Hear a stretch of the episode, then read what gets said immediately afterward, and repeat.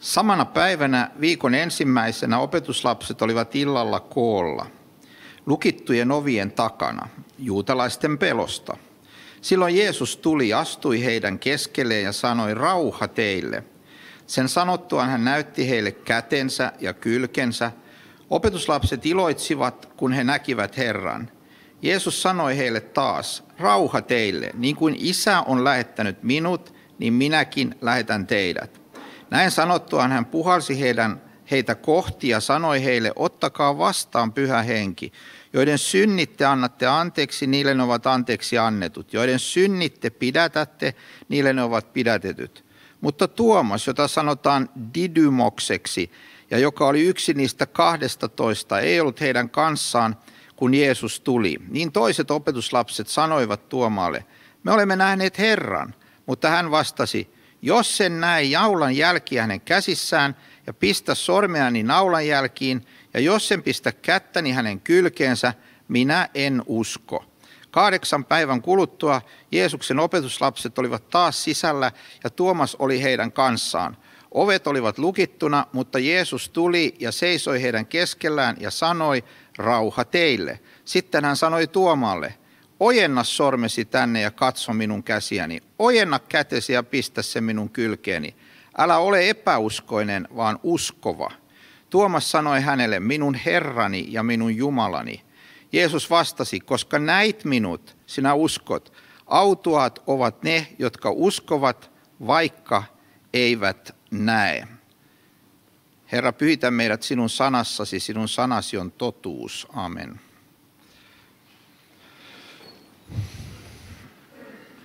Ja sitten me siirrymme vielä yhteen tekstiin, koska me saarnaamme, tai me saarnaamme, minä saarnaan tänään salmitekstistä 116, joka, joka etenemme kappale kappaleelta.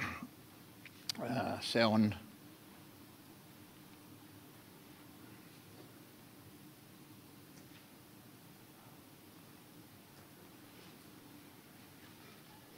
tämä. Nimittäin me olemme viettäneet täällä koko viikonvaihteen Jeesus-teeman ympärillä. Suurin osa teistä on ollut siinäkin jo mukana. Tervetuloa kaikille yhtä paljon, mutta me katsomme tätä salmin tekstiä, koska tämä puhuu nyt tämmöistä käytännön uskonelämää ja me olemme puhuneet koko viikonvaihteen myös käytännön uskonelämää, mutta erityisesti myös Jeesuksesta, mitä voimme hänestä tietää, ylösnousemuksesta, millä perusteella siihen uskomme ja niin edespäin. Äh, tämä salmin teksti sen sijaan puhuu aivan suoraan meidän käytännön elämästämme. Ja tässä on mielenkiintoinen alku. Minä rakastan Herraa. Omakohtaisesti täytyy sanoa, että Minun nuoruudessani, kun tulin uskoon, se on teille joillekin äh, hyvin kaukaista aikaa, vähän ennen vedenpaisumusta joskus, mutta se äh, oli siis 70-luvulla, äh, viime vuosi sadalla. Niin, äh, tota, silloin äh, oli semmoinen laulu hyvin suosittu uskovien nuorten keskuudessa, kuin äh, minä mä miestä Galilean rakastan. Laulettiin, mä miestä Galilean rakastan. Niin paljon paljon teki hän. Ja sitten siinä kuvattiin sitä. Ja mä oon käynyt kolme vaihetta läpi siinä sen laulun suhteen silloin nuorena uskovana. Ensin mä lauloin sitä sydämeni pohjasta, että mä miestä Galilean rakastan. Sitten mä luin vähän enemmän raamattua ja törmäsin esimerkiksi Johanneksen kirjassa tähän ajatukseen. Rak rakkaus Jumalaan on se, että me pidämme hänen käskynsä. Ja sen jälkeen mulle tuli vaihe kaksi tämän laulun suhteen, että mä muutin sanat joka kerta, kun sitä laulettiin. Mä muutin mielessäni, että mua mies Galilean rakastaa. koska mä en kehdannut laulaa, mä miestä Galilean rakastan, koska mä tajusin, että silloin mä laulan samoin ää, kuin Johanneksen kirjassaan opettaa, että mä niin pidän sun käskys. Mä niin rakastan sua Jeesus, mä niin pidän sun käskys. Ja tämä teki nöyräksi siinä mielessä, että enhän minä pidä niitä käskyjä niin hirveän innokkaasti. Ja mä myös rikon niitä. Ja tässä tuli toinen vaihe tämän laulun suhteen, että mä en laulanut sitä. Mutta tänä päivänä mä sittenkin laulan sen laulun. Ja se johtuu sellaisista raamatun opetuksista kuin tämän salmin opetuksesta. Tässä nimittäin oikealla asenteella nöyrästi salmin kirjoittaja sanoo, minä rakastan Herraa. Ja sitten hän kertoo miksi. Ja hän kertoo sen aivan samaan henkeen ja samalla asenteella kuin on Johanneksen kirjeessä sanottu, nimittäin siellä sanotaan myös näin, me rakastamme, koska hän on ensin rakastanut meitä. Tästä se lähtee, että hänen rakkautensa sytyttää jotakin meidän sydämessämme. Se saa aikaan jotakin. Se sulattaa sen kovuuden, se hillitsee sen itsekyyden ja pahuuden ja se sytyttää itse tämän rakkauden Herraan, jota meissä on. Ja salmista sanoo, että se tapahtuu sillä tavalla, että ensinnäkin äh, hän tietää minusta kaiken. Hän kuulee minua. Se, että hän pystyy kuulemaan minua, niin hän kuulee minua aina.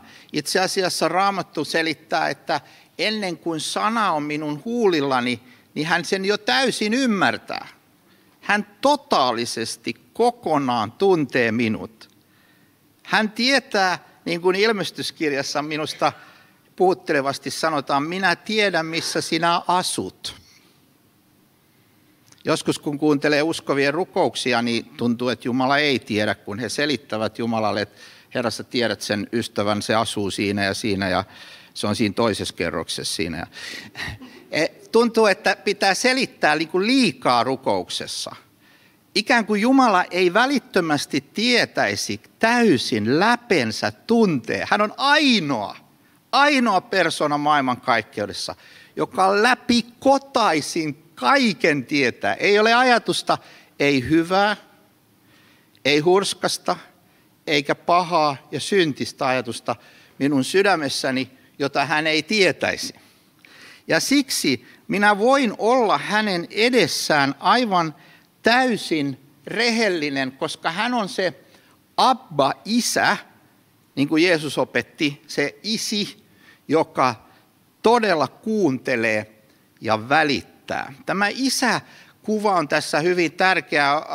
Autoin aikoinaan vuosikymmeniä sitten, tai yritin auttaa erästä ystävää, joka oli pitkään treenannut Suomen mestaruustasolle saakka sellaisen ankaran, kovan valmentajan alla, joka oli tunnettu kovista metodeista ja joka oli sellainen, että kun hän tämä, tämä ihminen harjoitteli veris, veren maku kirjaimellisesti suussa, niin tämä valmentaja sanoi, että tämä on hyvä alku. Tästä me lähdetään. Ja hän siirsi jotsain alitajuisella tavalla tämän Jumalakuvan Jumalaan tämän, tämän, tämän valmentajan kuvan Jumalaan. Niin, että, hän, että siitä tuli hänen Jumalansa ja hän, hän, hän itkien kertoi, että hänellä on aina se olo, aina se olo. Teki hän mitä tahansa, niin hänellä on se olo, että tämä ei riitä.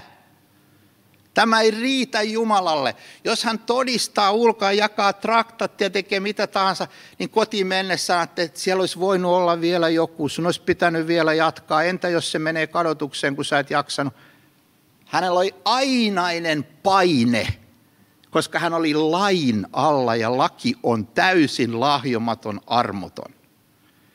Ja nyt on hyvin tärkeää, että me saamme, löydämme tämän rakastavan Herran joka lähtökohtaisesti sanoo, että kaiken lähtökohta on tämä, että hän rakastaa sinua, taivaan ja maan luoja, Jeesuksessa Kristuksessa, rakastaa sinua ristin kuolemaa myöten. Jos sä kysyt minulta, että mistä mä Leif tiedän, että hän juuri minua rakastaa, niin mä sanoisin, että katso ristiä. Katso ristiä. Katso puhtaan Jumalan pojan lävistettyjä käsiä. Katso hänen lävistettyjä jalkojaan ja kuule, kun koko se risti huutaa sinulle, näin paljon minä sinua rakastan. Tämä on lähtökohta. Ja tämän tähden me vastaamme nöyrästi, minä rakastan sinua Herra. Koska sinun rakkautesi on jotain, mitä minä olen mistään koskaan muualta löytänyt.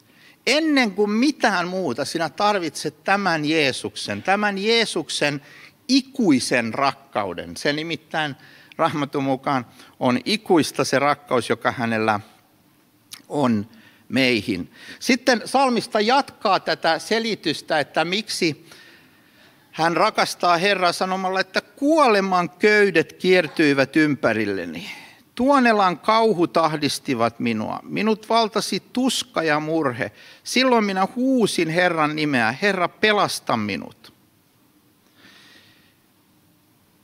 Mikä tahansa tilanne. Meillä oli eilen illalla puhetta siitä, jonkun, joku oli tehnyt hyvän kysymyksen, että entä jos on niin kuin seurannut Kristusta ja uskonut häneen ja silti elämä on todella vaikeaa ja ahdistavaa. Niin meidän on, niin vaikeaa kuin se onkin, niin meidän on ymmärrettävä, että Jeesus Kristus ja hänen pyhät apostolinsa selittivät tarkasti ensimmäisille Jeesuksen seuraajille, että tämä tie on raskas ja vaikea tie. Tässä tulee kieltää itsensä ja ottaa ristinsä. Vaikeudet, ahdistukset, jopa uupuminen täydellisesti ei todista, että Jumala ei olisi läsnä sinun elämässäsi. Tai että sinä et olisi hänen omansa tai että et olisi hänen johdatuksessaan. Eilen illalla, kun valmistelin tätä saarnaa,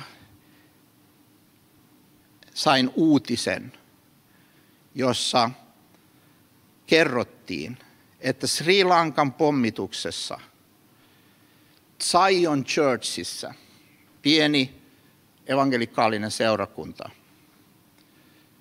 oli Jumalan palvelus. Pääsiäisaamuna, pyhä koulu. Pyhäkouluopettaja sen valossa, että hiljattain oli ollut onnettomuus, jossa kuusi seurakuntalaista menehtyi auto-onnettomuudessa, niin tämä pyhäkoulun opettaja kertoi näille lapsille ja kysyi heiltä. Kertoi, miten tärkeää on tehdä parannus ja kääntyä Jumalan puoleen, uskoa häneen, uskoa Jeesukseen. Ja kysyi sitten näiltä lapsilta, että ketkä teistä on valmiita kuolemaan Jeesuksen tähden. Kaikkien lasten käsi nousi. Ja noin kaksi minuuttia myöhemmin 16 näistä lapsista maksoi hengellään, kun pommi räjähti alakerrassa. Meillä ei ole epäilystä, etteivät he ole taivaassa Jeesuksen luona tällä hetkellä ja heillä on hyvä. Samalla kun suru on repinyt rikki kaikkien isien ja äitien ja seurakuntalaisten sydämen siinä pienessä Zion Churchissa.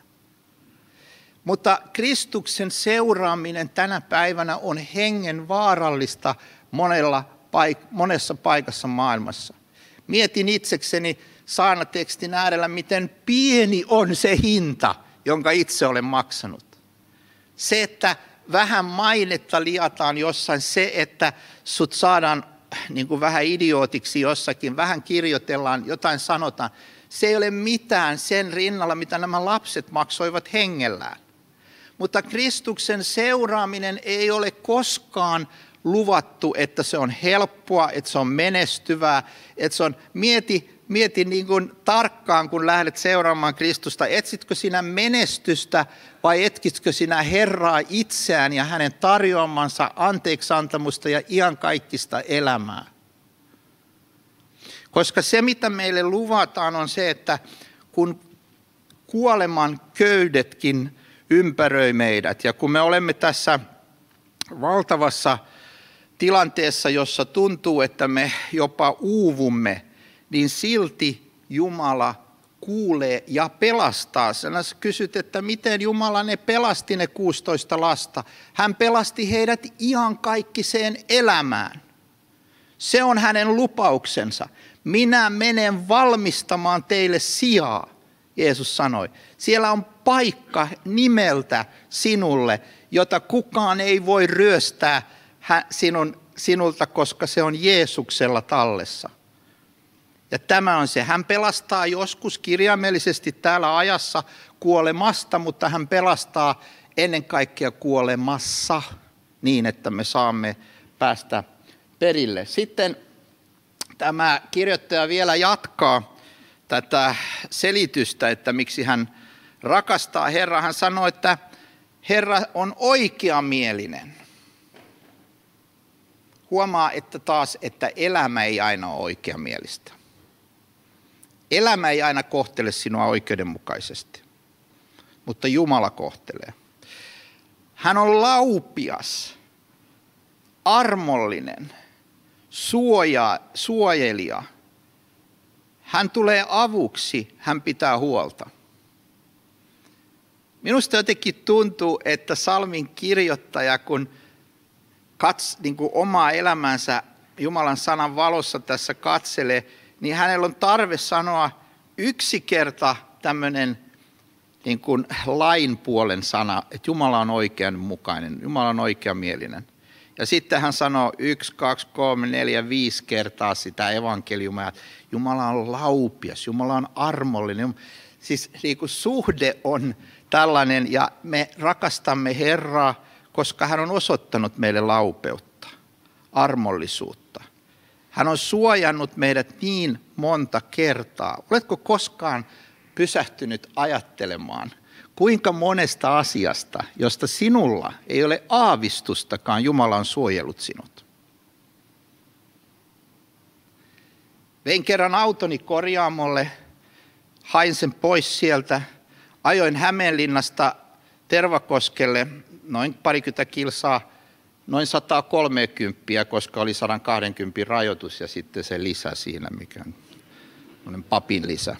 Ja, ja tota, sitten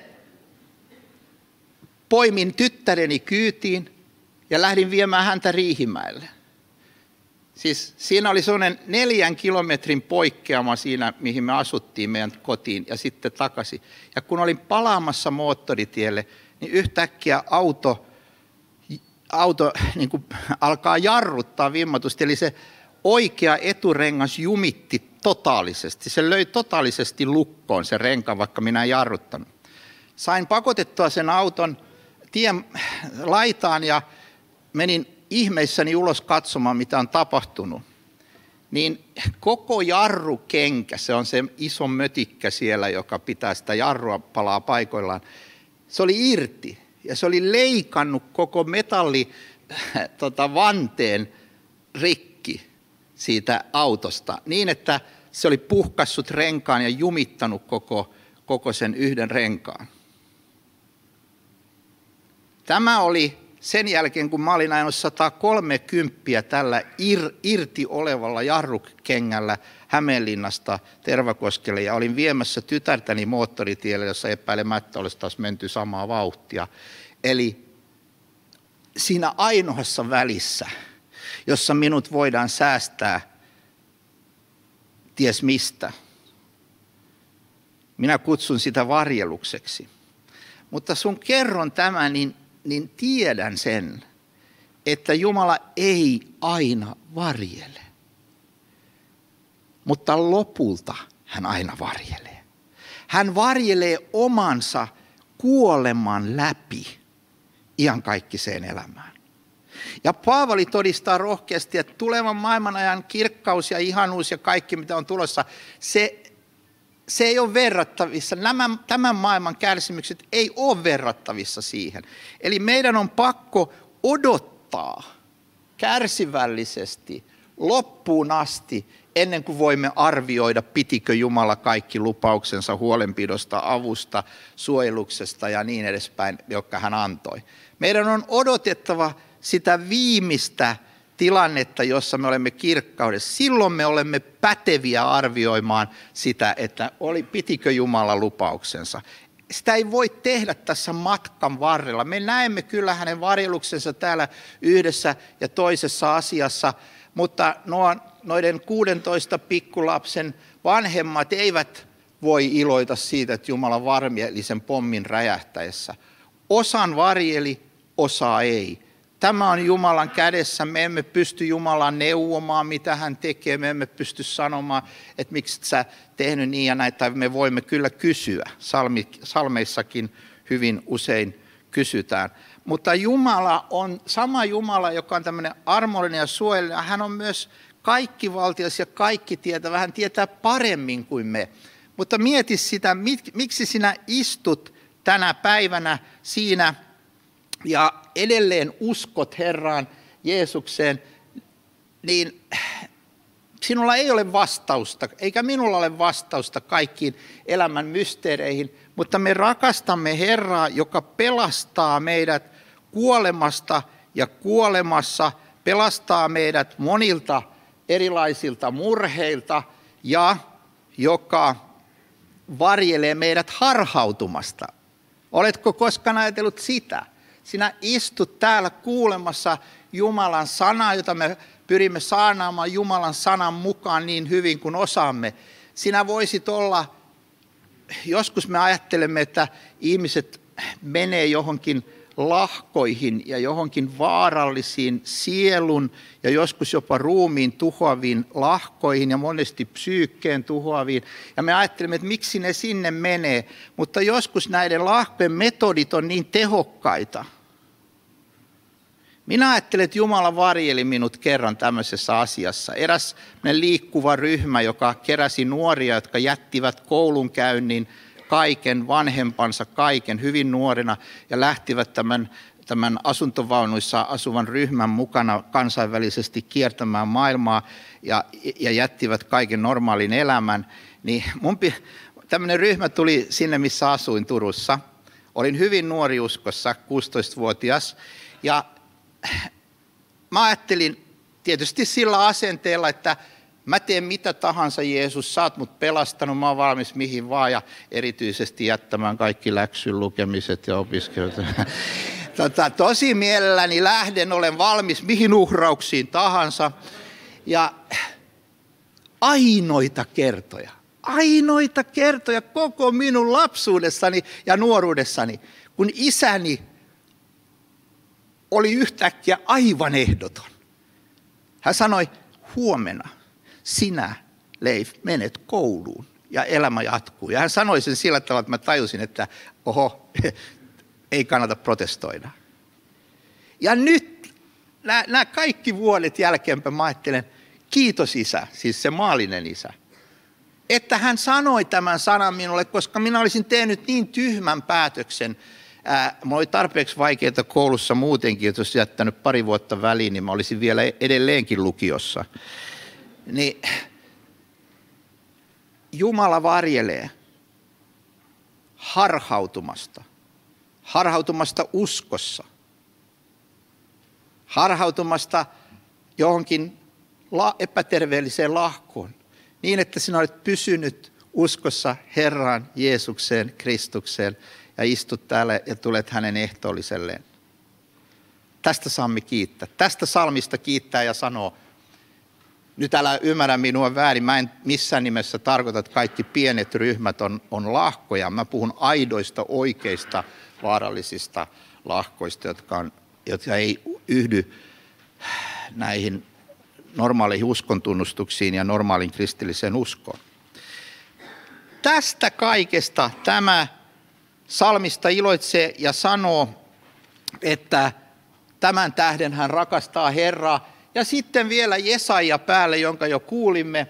Jesaja sanoo, niin kuin muuten kaikki nämä tekstit, usein näissä valituissa teksteissä on joku punainen lanka, ja tänään se on, että me olemme hänen todistajansa. Niin sanotaan evankeliumitekstissä, niin sanotaan Jesajassa, niin sanotaan näissä kaikissa teksteissä tavalla tai toisella, että meidät on valittu, niin kuin Vesa kertoi, tuntemaan ymmärtämään, kuka Jeesus on, uskomaan, luottamaan hänen, mutta myös sitten olemaan hänen todistajansa ja todistamaan siitä, että ei ole mitään muuta Jumalaa kuin hän on vain yksi Jumala. Tämä Jumala on kolmessa persoonassa, Jeesus on hänen poikansa.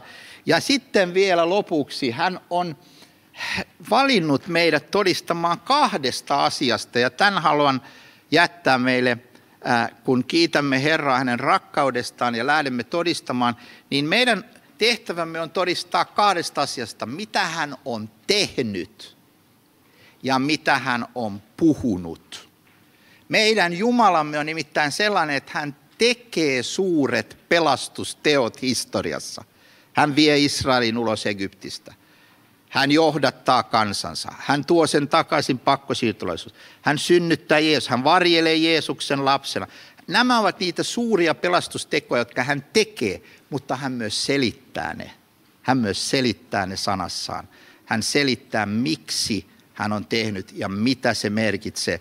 Ja me todistamme sekä hänen toiminnastaan että hänen teoistaan että hänen puheistaan. Jumala sinua siunatkoon. Aamen. Nousemme tunnustamaan yhteisen kristillisen uskon. Minä uskon Jumalaan, Isään kaikkivaltiaaseen, taivaan ja maan ja Jeesukseen